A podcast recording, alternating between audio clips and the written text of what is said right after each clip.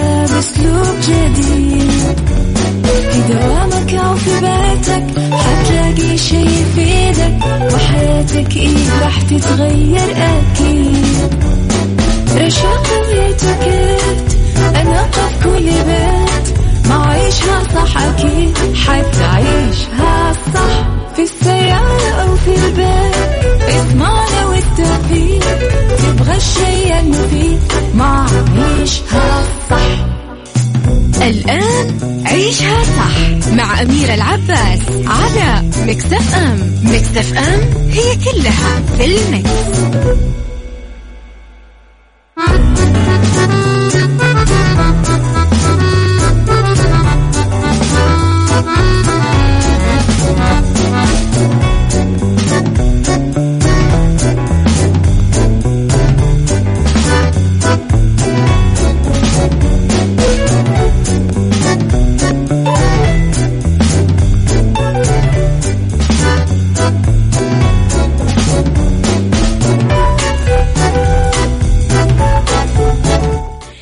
يا صباح الخير والورد والجمال والسعادة والرضا والمحبة والتوفيق والفلاح وكل شيء حلو يشبهكم.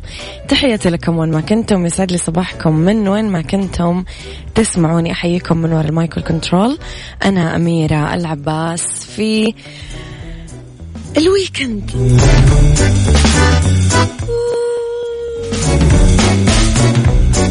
خميس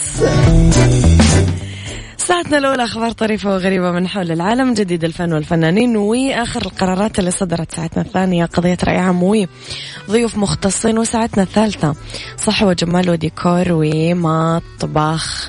إذا نتكلم اليوم في فقرتنا الأولى تحت رعاية خادم الحرمين الشريفين الملك سلمان بن عبدالعزيز آل سعود حفظه الله، تقام المباراة النهائية على كأس خادم الحرمين الشريفين للموسم الرياضي ألفين وعشرين ألفين وواحد وعشرين اللي ستجمع بين التعاون والفيصلي على استاد الملك فهد الدولي بالرياض اليوم الخميس خمسة عشر شوال ألف وأربعمائة واثنين وأربعين، سبعة وعشرين ماي. مين تتوقعون يفوز يا جماعة؟ وأناب أيده الله صاحب السمو الملكي الأمير فيصل بن بندر بن عبدالعزيز أمير منطقة الرياض لحضور المباراة وتسليم الفريق الفائز الكاس والميداليات الذهبية، وصاحب المركز الثاني الميداليات الفضية. وبهذه المناسبة رفع صاحب السمو الملكي الأمير عبدالعزيز بن تركي الفيصل وزير الرياضة خالص الشكر والتقدير والعرفان باسم كل الرياضيين لخادم الحرمين الشريفين رعاه الله على رعايته الكريمة لهذه المبادرة اللي, اللي تعد تتويج لموسم رياضي حافل وناجح حظي فيه القطاع الرياضي بالدعم والاهتمام الكامل، وطبعا حققت من خلاله نجاحات كبيرة ومميزة وحظي بمتابعة كبيرة على المستوى المحلي وأيضا طبعا الخارجي. سارونا يا صباح الورد والجمال. صباح الورد يا أبو عبد المليك. يلا نسمع الهضبة، يلا بينا. عيشها صح مع أميرة العباس على ميكس إف إم. ميكس إف إم هي كلها في الميكس.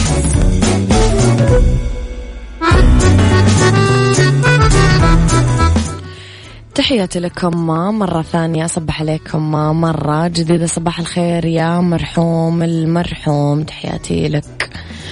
أم انتهت الفنانة غاد الكندري من تصوير مسلسل مكان آمن للحب، إخراج محمد القفاص، شارك في تأليفه ساره ديب ببطولة نخبة من نجوم الدراما. المسلسل عبارة عن عشر حلقات متنوعة تضم كثير أحداث ننتقل فيها من خلال خط سير الحلقات ما بين الإثارة والخط البوليسي التشويقي واللون الرومانسي الكلاسيكي.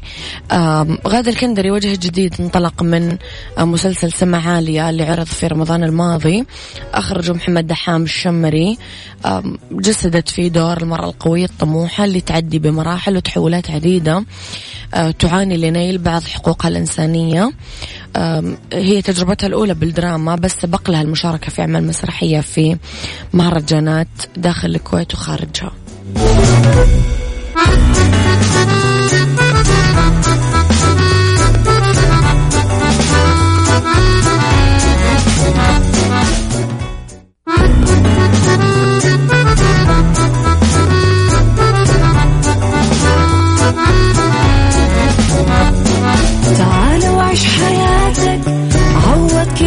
فاتك، عيش أجمل حياة بأسلوب جديد، في دوامك أو في بيتك حتلاقي شي يفيدك، وحياتك إيه راح تتغير أكيد.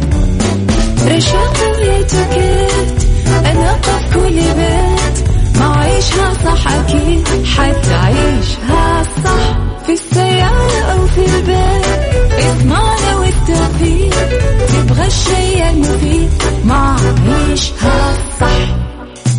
الآن عيشها صح مع أميرة العباس على ميكس إف إم. ميكس إف إم هي كلها في الميكس.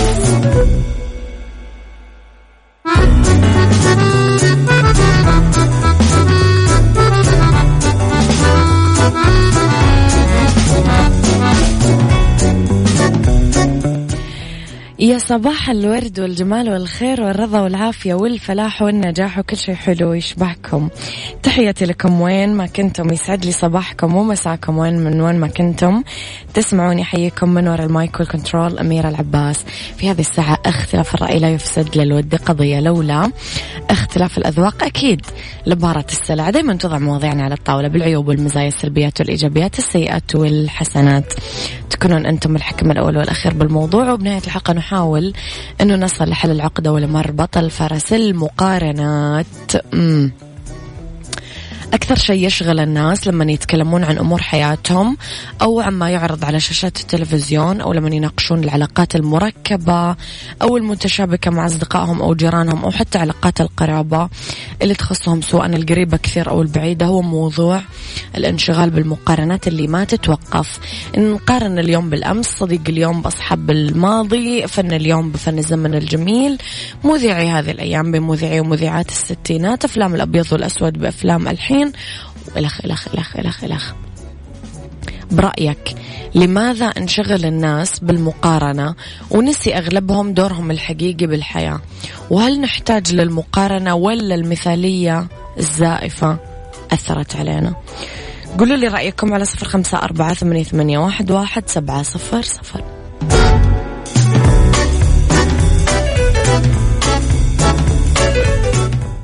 عيشها صح مع أميرة العباس على ميكس إف إم. ميكس إف إم هي كلها في الميكس.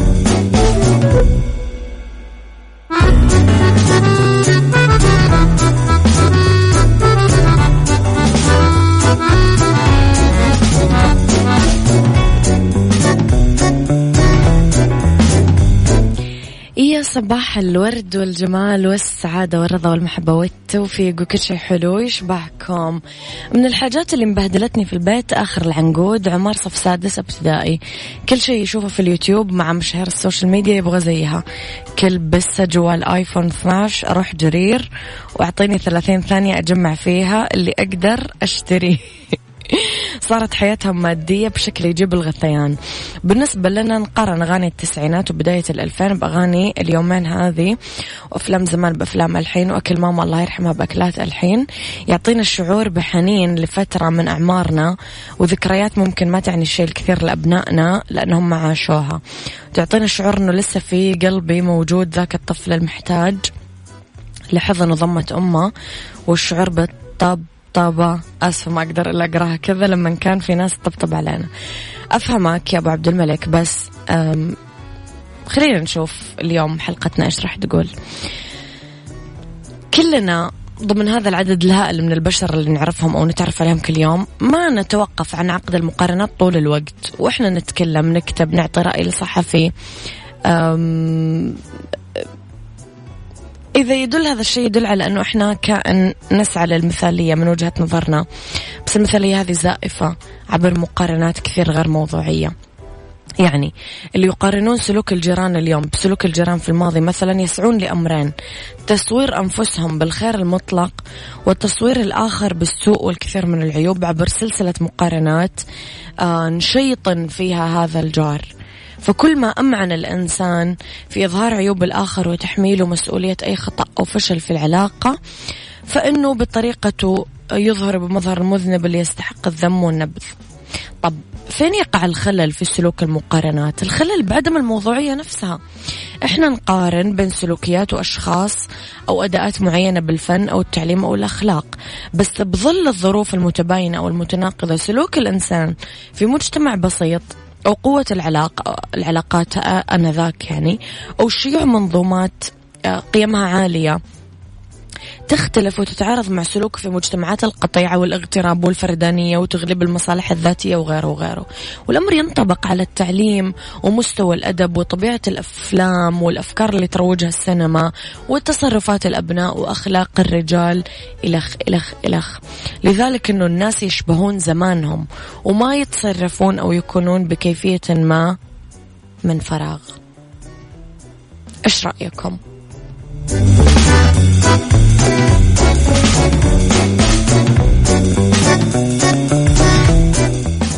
بالدنيا صحتك برعاية مجموعة اندلسية العربية للخدمات الطبية على ميكس إف إم.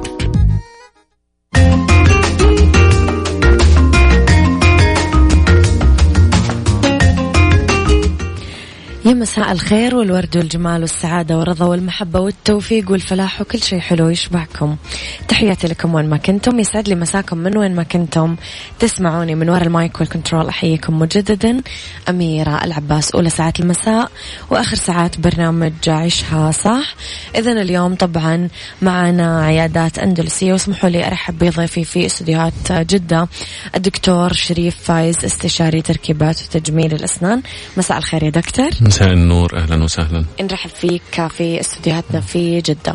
دكتور رح نبدأ بأكثر سؤال يمكن مؤخرا يسألونا الناس، أنواع التركيبات بصفة عامة والاختلاف بينها. خلينا نبدأ مثلا في التقسيمات الاثنين، هي ثابتة ومتحركة تركيبات الأسنان. تمام، خلينا نبدأ بالثابتة بعدين المتحركة. طيب، هو التركيبات بشكل عام هي حاجات صناعية بتعوض الأجزاء المفقودة يا إما من السنة نعم. أو الأسنان المفقودة نعم. تعويض الجزء المفقود من السنة ده بيكون عن طريق التاج اللي هو الكراون المتعارف عليه نعم. الأسنان المفقودة بتعوض بكذا نوع من التركيبات سواء الثابت أو المتحرك أو مؤخرا طبعا زراعة الأسنان نعم.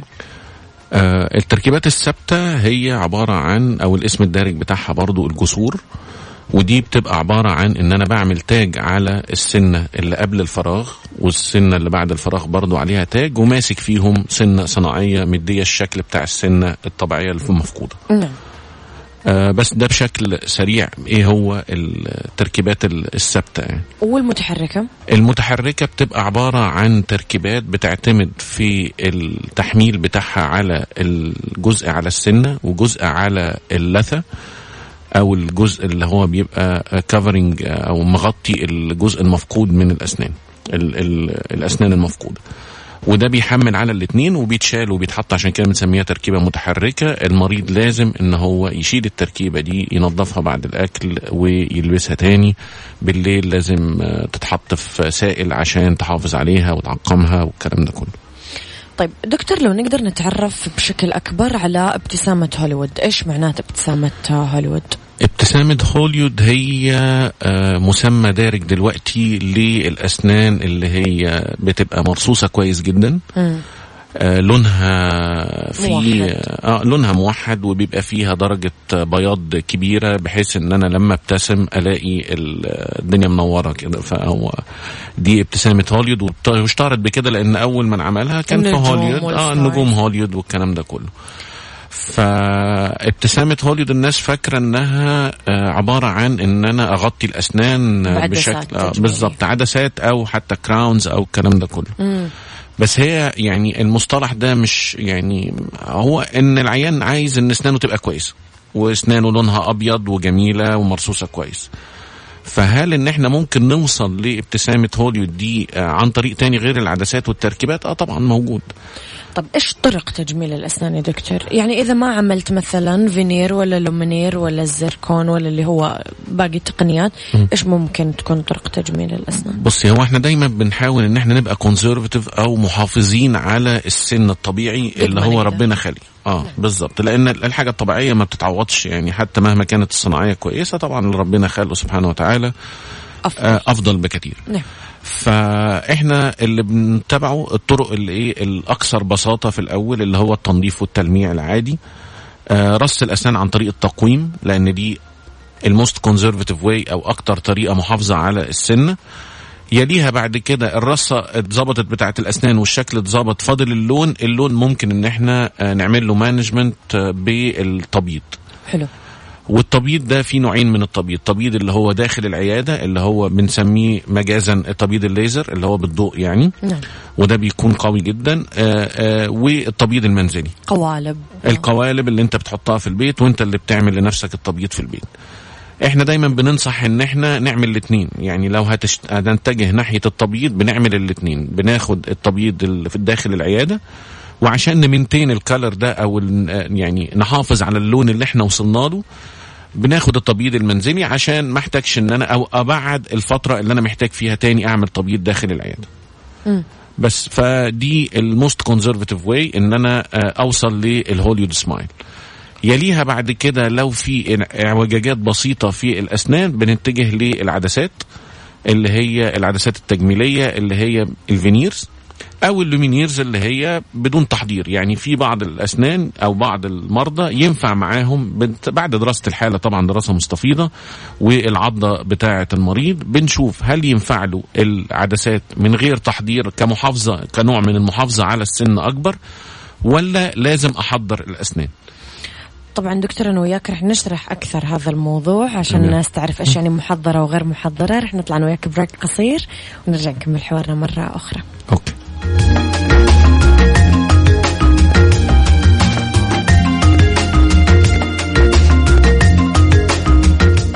بالدنيا صحتك برعاية مجموعة اندلسية العربية للخدمات الطبية على ميكس إف إم.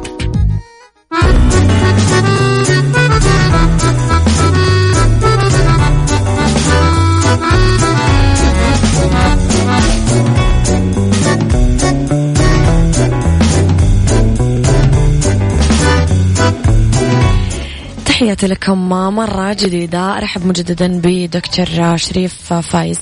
دكتور وصلنا عند نقطة نحتاج نعرف الفرق فيها بين الفينير والدايركت فينير. أوكي. الفينير عامة بشكل عام معناها إنها قشرة توضع على السطح الأمامي للسن. تمام. القشرة دي ممكن تبقى بتتعمل بطريقتين, الدايركت والإندايركت. دايركت يعني معناها بعملها مباشرة داخل على السن. آه داخل فم المريض. نعم. ودي بتتعمل بمواد الحشو التجميلي اللي هو الاسم الدارج برضو بتاعه الناس عارفاه خلاص اللي هو كومبوزيت اللي هو الحشو الأبيض أو الحشو اللي لون السن. نعم. ودي بتتعمل آه يعني معظم الحالات بتتعمل فري هاند أو تعتمد على مهارة الطبيب في تشكيل الحشو ده إن هو يديني شكل السن الطبيعي بلون أفتح من الإيه من اللون بتاعه. أه الحاجة التانية اللي هي الفينيرز العادية أو العدسات اللي كل الناس عارفاها اللي هي إن أنا بحضر السن يعني بشيل منه جزء لاستقبال الفينير ده أو القشرة دي وبناخد مقاسات وبتتصنع في المعمل مخصوص للمريض وبتيجي تركب وتتلزق في فم المريض. عشان كده بنسميها indirect أو غير مباشر لأن أنا ما عملتهاش مباشرة, لا صنعتها خارج الفم. آه الاثنين هل يعتبروا زي بعض؟ لا, في طبعا فرق ما بين الاثنين. في ان هو الدايركت فينير ده بنعتبر ان هو حل سيمي بيرمننت او ما هوش دائم قوي لان هو مثلا ممكن يكون هو طبعا ارخص او سعره اقل من سعر الفينيرز العاديه بس للاسف ان هو اللايف سبان بتاعه او المده اللي يعيشها ما هياش كبيره زي التاني, ما هوش قوي زي التاني. آه الشكل ما بيبقاش طبعا زي, الفرق ما بين الحشوة والسيراميك طبعا فرق كبير ما بين الاثنين كناحية جمالية. نعم. بس هو كحل مؤقت مثلا لمريض آه بيزبط أموره المادية أو حاجة كده ان هو ناوي يعمل الفينيرز العادية أو القشرات العادية اللي هي الخزفية فما فيش مشكلة بنعمله يعني. بس طبعا برضو من ضمن الحاجات ان هو قدرته على التصبغ اعلى من من السيراميك لان القشرات الخزفيه ما بتتصبغش بسهوله ومجرد التلميع فيها يرجعها لونها الطبيعي اللي هو ركبت عليه ما فيش مشكله, انما التاني طبعا بيكتسب بيبقى فيه مسام شويه فبيكتسب تصبغات. آه بالظبط بالظبط. طيب حنروح شوية دكتور للتركيبات الثابتة اللي بدأنا فيها أرد الحلقة. أنواعها والخامات اللي تستخدم فيها مثلا زيركون، بورسلين، آي ماكس وغيره، وكيف تختارون النوع المناسب؟ طيب ده سؤال كويس جدا، لأن دلوقتي مع العولمة اللي احنا عايشين فيها المريض بيجي لك already قاري وشايف على الانترنت وقرأ أنواع التركيبات، فلازم ان احنا نفهمهم برضو الموضوع ببساطة. ايه احنا التركيبات الدرجة عندنا حوالي نوعين، ماشي، اللي هو البورسلين اللي بنقول عليه بورسلين او بيلاقوا عليه في الدعاية البورسلين، وده عبارة عن اللي هو الميتال سيراميك، يعني نعم. معدن مغطى بالسيراميك. ودي التركيبات اللي احنا بقالنا بنعملها، كنا لمدة مثلا فوق المئة سنة شغالين بال شغالين بالقصة دي، اللي هو معدن وبغطيه بورسلين عشان يديني شكل السن الطبيعي. الحاجة التانية اللي هي الأول سيراميك ريستوريشن، إن هي التركيبات اللي معمولة تماما من الخزف، نعم. اللي هي فيها نوعين، اللي هو الإي ماكس والزيركون، نعم. خلاص، يبقى احنا عندنا اتنين كاتيجوريز كبار أو اتنين شعبتين كبار، واحدة اللي هي معدن مغطى بالبورسلين، والتانية اللي هي كلها معمولة من الخزف اللي هو فيها تحتها الزيركون والإي ماكس، نعم. آه، أنهي الناحية الجمالية بتاعته أكتر؟ ناخدهم من آه، الأحسن للأوحش. طبعا الإيماكس أكثر جمالا من الزيركون، أكثر جمالا من الميتال سيراميك أو البورسل، نعم. وده راجع لدرجة الشفافية اللي موجودة في الماتيريال نفسها أو المادة نفسها اللي احنا بنستخدمها في تصنيع التركيبات. فالشفافية بتاعة الإيماكس آه، عالية جدا، يليها الزيركون لأن هو الزيركون مادة أوبيك أو ما بتعديش الضوء، يعني مصمطة قوي، بس طبعا بنتغلب عليها إن احنا بنغطيها ببورسلين فبيديني درجة الشفافية المطلوبة. ويليها المعدن، طبعا دي أقل واحدة في الناحية الجمالية. فاحنا دايما بننصح بالتركيبات إن احنا نعمل الحاجات الجديدة اللي هي زي الإيماكس أو الزيركون، عشان كمان دي بنعتمد فيها أكتر على الماشين اللي هي بتبقى غالبا معمولة بطريقة رقمية باستخدام الكمبيوتر، فبالتالي ممكن بتبقى أدق شوية. كان زمان أدق شوية الميتال سيراميك قبل ما يطوروا في السوفت ويرز بتاعت الكمبيوترز، إنما دلوقتي لا، الدقة بتاعتها عالية جدا جدا، فهي بتديني دقة مع ناحية جمالية. طيب دكتور، أبغى أتكلم شوي عن فوبيا موجودة عند الناس. أوريدي دكتور الأسنان أصلا كثير ناس عندهم منه فوبيا، ويزيد الفوبيا هذه موضوع زراعة الأسنان، أنه عملية جراحية وحقعد كذا مرة أجي على الدكتور. لو ممكن دكتور، ما أعرف، في حاجة حلت محل هذا الشيء تنصحوا فيها ولا ما تنصحوا فيها؟ هل هي فعلا حاجة كويسة؟ وتشرح لنا عن الموضوع طبيا أكثر يا دكتور. طيب إحنا دلوقتي بالنسبة لزراعة الأسنان، زراعة الأسنان احنا دايما نقول ان زراعة الأسنان هو الاختيار الأول لتعويض الأسنان المفقودة، نعم. بمعنى ان انا لو عندي سن مفقود، حلي كان زمان ما فيش غير التركيبات سواء ثابت أو متحرك. المتحرك ما بيدينيش طبعا الإحساس بان انا عندي سنان طبيعية، المريض نفسيا صعب قوي بان هو بيتقبل ان انا اشيل تركيبة من بقي واغسلها واحطها، يعني ما بيبقاش يعني متقبلها سواء آه رجال او سيدات. يعني زمان كنا نقول السيدات بس هم اه بالظبط، لا، وكنا بنقول زمان السيدات هم اللي بيرفضوا، دلوقتي الرجال بقوا اكتر، يعني الاثنين بيرفضوا الموضوع ده فعلا، نفسيا بيبقى صعب. طيب نيجي للحل التاني اللي هو كنا ماشيين عليه بقالنا سنين طويلة، اللي هو التركيبات الثابتة. حل كويس وجميل، بس المشكلة ان احنا نرجع لأصل الكونسبت الجديد في او الكونسبت اللي احنا ماشيين عليه في علاج الأسنان، اللي هو الكونسرفيشن او المحافظة على السن الطبيعي زي ما قلنا في الأول. فده يوديني لأن الزراعة هي الموست كونسرفتيف او الأكثر، الطريقة الأكثر حفاظا على السن الطبيعي، بمعنى ان انا بعوض السن المفقود دون المساس بالسنان المجاورة. فبالتالي ده يعتبر حل كويس جدا. طيب نيجي للفوبيا بتاعت الناس اللي انت بتقولي عليها ان هو ينهر ابيض دي جراحة، وطب هعملها في مستشفى، طب هنام. لا، الموضوع بسيط خالص، الموضوع هو اسمها جراحة وكل حاجة، وزراعة ومسمار في العظم، وفي كلام كتير بيتسمع بيخوف كده، انما هي في الواقع هو انت بتاخد بنج السنان العادي خالص، الدكتور بيشتغل بيحط زي آآ آآ سكرو في العظم كده ونسيبه ونقفل على الجرح ده، آه انت بعد ما بتقفل ما بقى يعني وجع بسيط خالص آه او مضايقه بسيطه مطرح هيروح جرح بالمسكنات. هيروح بالمسكن والدنيا بتبقى بسيطه خالص. آه بنسيبه يلحم مع العظم فتره من ثلاثة لستة شهور, وبعد كده بنعمل آه حاجه فوقيه شبه السن المحضر وبنركب عليه التلبيسه, والدنيا بتمشي كويس جدا والعيان بينبسط جدا وبيبقى متعايش جدا معاه. فما فيش خوف من العملية بتاعة زراعة الأسنان. هي اسمها عملية وكل حاجة, بس هي بتعمل عادي خالص في العيادة, ممكن زي باقي زي الحشوة بالضبط. يعني هو حاجة بسيطة جدا, بس هو الناس بت بتخاف شوية, وده دور الطبيب ان هو يشرح بشكل مبسط البروسيجر اللي هيعمله او الإجراء اللي هيعمله للمريض عشان يبقى مطمن معاه, وحتى يبقى متعاون معاه, لأن أنا لو خايف مش هبقى متعاون. ف طيب. موضوع إن شاء الله خير. نرجع نقول يا دكتور, يمكن إحنا ممكن حضرتك تقول إنه هذا أفضل من هذا وهذا كويس وهذا بالزبط. ولكن كل كيس يمكن بالزبط. تزورك تختلف عن الثانية. في ناس مثلا أوضاعها الصحية تختلف, ما تسمح لها بإجراء وضع أسنانهم وضع صح بالضبط. إحنا بيتم دراسة كل حالة على حدة, ما فيش حالة شبه التانية صح. فكل مريض بيبقى عنده بروفايل بتاعه, سواء ميديكال باك جراوند, سواء الكشف الكلينيكال عليه مع الأشعات والكلام ده كله. بقدر أحدد هل المريض ده is a good candidate for implants ولا لا, أو يعني ينفع أن أنا أعمل له زراعة أسنان أو لا.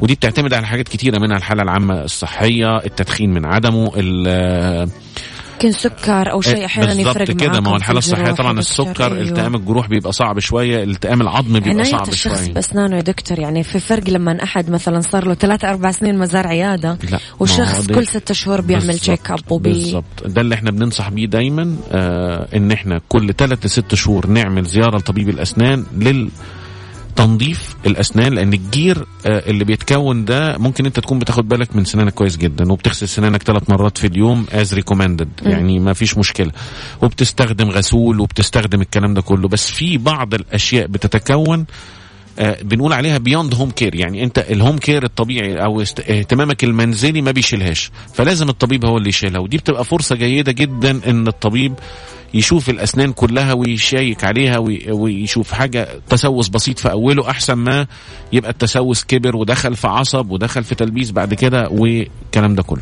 فمهمة أو الزيارة دي, كل ما تأخرت المشاكل علاجها يصير أصعب وأطول بالضبط كده. أنا أعرف ناس دكتور طلعت لهم خراجات والتهابات وأشياء ما يدروا, بيمارسوا حياتهم بشكل طبيعي, بياخدوا مسكنات وبيكملوا. طب أقول له أنت الألم هذا ما تعتقد أنه له سبب؟ كيف ما خطر لك انه تشيك على السبب على الاقل؟ بصي, هو نرجع برضو النقطه اللي انت بتقوليها بتاعه الفوبيا او الخوف, ما يبغى يروح للدكتور. آه زياره طبيب الاسنان خلينا نعترف كلنا انها زياره تقيله آه شويه على على معظم الناس. م. يعني ان هو هيروح خايف يتوجع, خايف يعمل, فهو وانس ان هو خد مسكن او مضاد حيوي. طبعا ده خلاص الحمد لله بطلنا الكلام ده كله, لان المضاد الحيوي ما بيتصرفش غير بوصفه طبيه صحيح مختومه من طبيب. آه فكان آه ياخد هو آه العلاج بتاعه ويخف شوية, يفتكر ان المشكلة راحت, لغاية ما تنام شوية وبعد كده تصحى تاني مع اي نزول في المناعة بتاعت الجسم, آه نتيجة مثلا حتى دور برد عادي, مناعة نزلت شوية فيبتدي اي حاجة بايظة تبتدي تظهر تاني. فطبعا لا, الحل ابسط من كده بكتير. انت لو رحت للطبيب هيعالج لك المشكله بشكل زي ما بنقول وانس اند فور اول, مره واحده وتخلص من القصه دي, ما تجيلكش تاني. وبالعكس, انت كل ما بتستنى كل ما المشكله بتزيد, كل ما البروسيجرز بتبقى مور كومبليكيتد او معقده اكتر. يعني زي ما بنقول انت في الكشف الدوري لو طلع فيه حشوية بسيطة هتعملها, غير لما تسيبها تبقى علاج عصب, غير لما تسيب حتى علاج العصب ده ويبقى خراج. ففي بقى في احتمالية كبيرة ان احنا اخلع السن ده واخش في عملية زراعة واخش, يعني زودت على نفسك المجهود والوقت والتكاليف بدون اي داعي وبدون خوف. يعني الموضوع مش مش مؤلم ولا اي حاجة. التنظيف يعني حتى لو في بعض الناس أسنانها حساسة شوية, يعني مو مؤلم ولا يعني مزعج ولا ومش مش يعني حتى لو هيبقى مؤلم خمس دقايق بس, بدل ما أتبهدل تروح وتجي كتير وتنوجعها أكثر. دكتور, التكنولوجيا الحديثة في طب الأسنان ودورها في تركيبات وتجميل الأسنان, يعني كنا نتكلم أنا وأنت تحت الهواء عن الابتسامة الرقمية بالزبط. لو ممكن نشرحها للمستمعين يا دكتور. طيب الابتسامة الرقمية أو الاسم الدارج بتاعها عشان برضو بنقول الناس بقت مطلعة كتير في السوشيال ميديا، اللي هي الديجيتال سمايل ديزاين. صحيح. الديجيتال سمايل ديزاين ببساطة هو برنامج آه كمبيوتر أو سوفت وير بدخل له صورة المريض قبل ما أعمل له أي حاجة في سنانه بابتسامة. بعديها بيبقى فيه السوفت وير ده فيه كالكوليشنز معينة وشكل أسنان معينة، أقدر أن أنا أشكل الابتسامة دي أو أعمل تصميم للابتسامة بشكل ديجيتال وأركبها على الصورة بتاعته، فالمريض إن هو يتخيل شكله، مش يتخيل، ده بيشوف نفسه بعد ما أركب السنان هيبقى شكله عامل إزاي. م. آه الميزة في الحاجات دي دلوقتي إن زمان كانت عبارة عن صورة آه بس كده، والصورة دي طبعا يا تتنفذ يا لا الله أعلم، ما يعني إحنا بنوري العين صورة حلوة وبعد كده بنحاول على قد ما نقدر ننفذها، بس ما كانش فيه سبل لدعم إن أنا أوصل للصورة اللي العين شافها فعلا. دلوقتي لا، الحاجات دي معظمها أو معظم البروجرامز دي العالمية ليها آه لاب سابورت أو ليها معمل مساند ليك إن أنا بوصل له الصورة دي مع مقاسات العيان مع الكلام ده كله آه بيها يقدر يوصل ان هو فعلا اه اللي انا وريته له مية بالمية اللي انا ايه هسلمه له. فدي طبعا ساعدتنا كتير جدا اه اكثر آه وواضحه بالظبط بالظبط. دكتور يعطيك الف عافيه، نورت حلقتي، انا نفسي اطول الحلقه اكثر بس اكيد لنا استضافات قادمه باذن الله. لو حابب تختم الحلقه بنصيحه مثلا او حاجه. آه انا حابب اشكر طبعا اذاعه ميكس إف إم واميره طبعا على استضافتها الجميله، وان شاء الله نتقابل في زيارات تانية او لقاءات تانية. وحابب ان انا بس اختم بنصيحة ان هو زي ما قلنا ما تخافش من زيارة الطبيب، لان الزيارة المبكرة هتوفر لك كتير من التعب والمجهود والألم وكل الحاجات دي كلها. فإن شاء الله أشوفكم على خير دايما وكل سنة وانت طيب. وانت طيب يا دكتور، يعطيك ألف عافية وتحياتي لك. إذن الدكتور شريف فايز استشاري تركيبات وتجميل الأسنان، كان موضوعنا عن عدسات الأسنان والهوليوود سمايل والتركيبات الثابتة والمتحركة، ومواضيع أيضا ثانية ناقشناها. تقدرون ترجعون وتسمعون الحلقة للي فاتتهم على تطبيق ميكس إف إم على أندرويد وآي أو إس، وتلقون جميع التفاصيل على آت ميكس إف إم راديو، تويتر، سناب شات، انستغرام وفيسبوك.